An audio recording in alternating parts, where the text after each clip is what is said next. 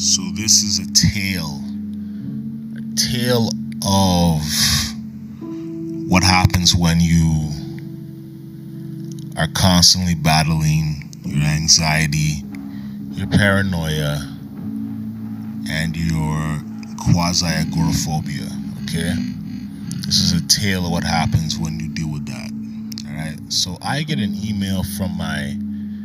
First of all, I never have met my landlords. I don't know who they are. I don't know what they look like. I've never seen them. If I cross them in the street, I wouldn't know. It's only the property manager who uh, comes and, you know, deals with things.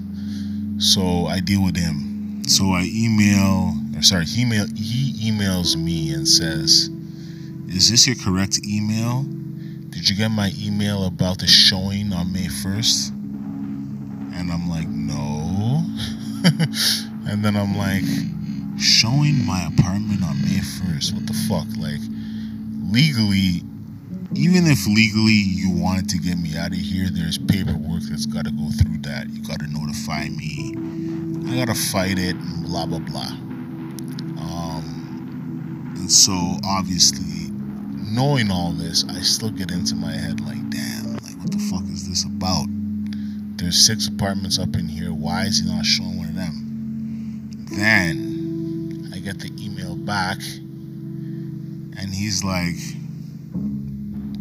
yo,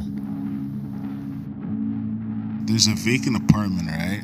And now this is the part that I'm like, okay, but it's like there's a vacant apartment, and I just want you to show your apartment, all right?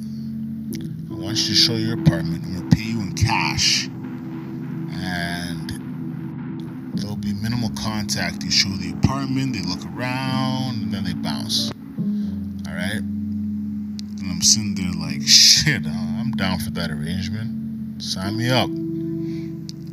But you can see where the paranoia brain, the anxiety brain will take over and make all these weird scenarios and shitty scenarios. And it's like, I got a kid mm-hmm. coming. Why do I do I need this, this, this, this impeding sense of, oh, you might get thrown out on the May 1st and shit like that all of that was for nothing or for naught as the as the OG proper speaking people like to say it was all for naught you know what I mean now ironically that's cash that's just end up going it's gonna go back to him in the first place anyway so it's just gonna go back to the to the property management but um at least it's a nice gesture and it's nice that and I'm like, he's like, I got underlying health issues. He actually came about and he was like, yo, I'm just making sure everybody's healthy.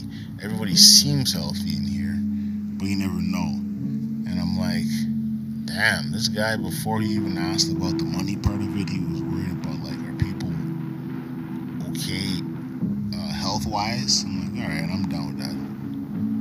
But, lesson never fucking assume the worst. Alright?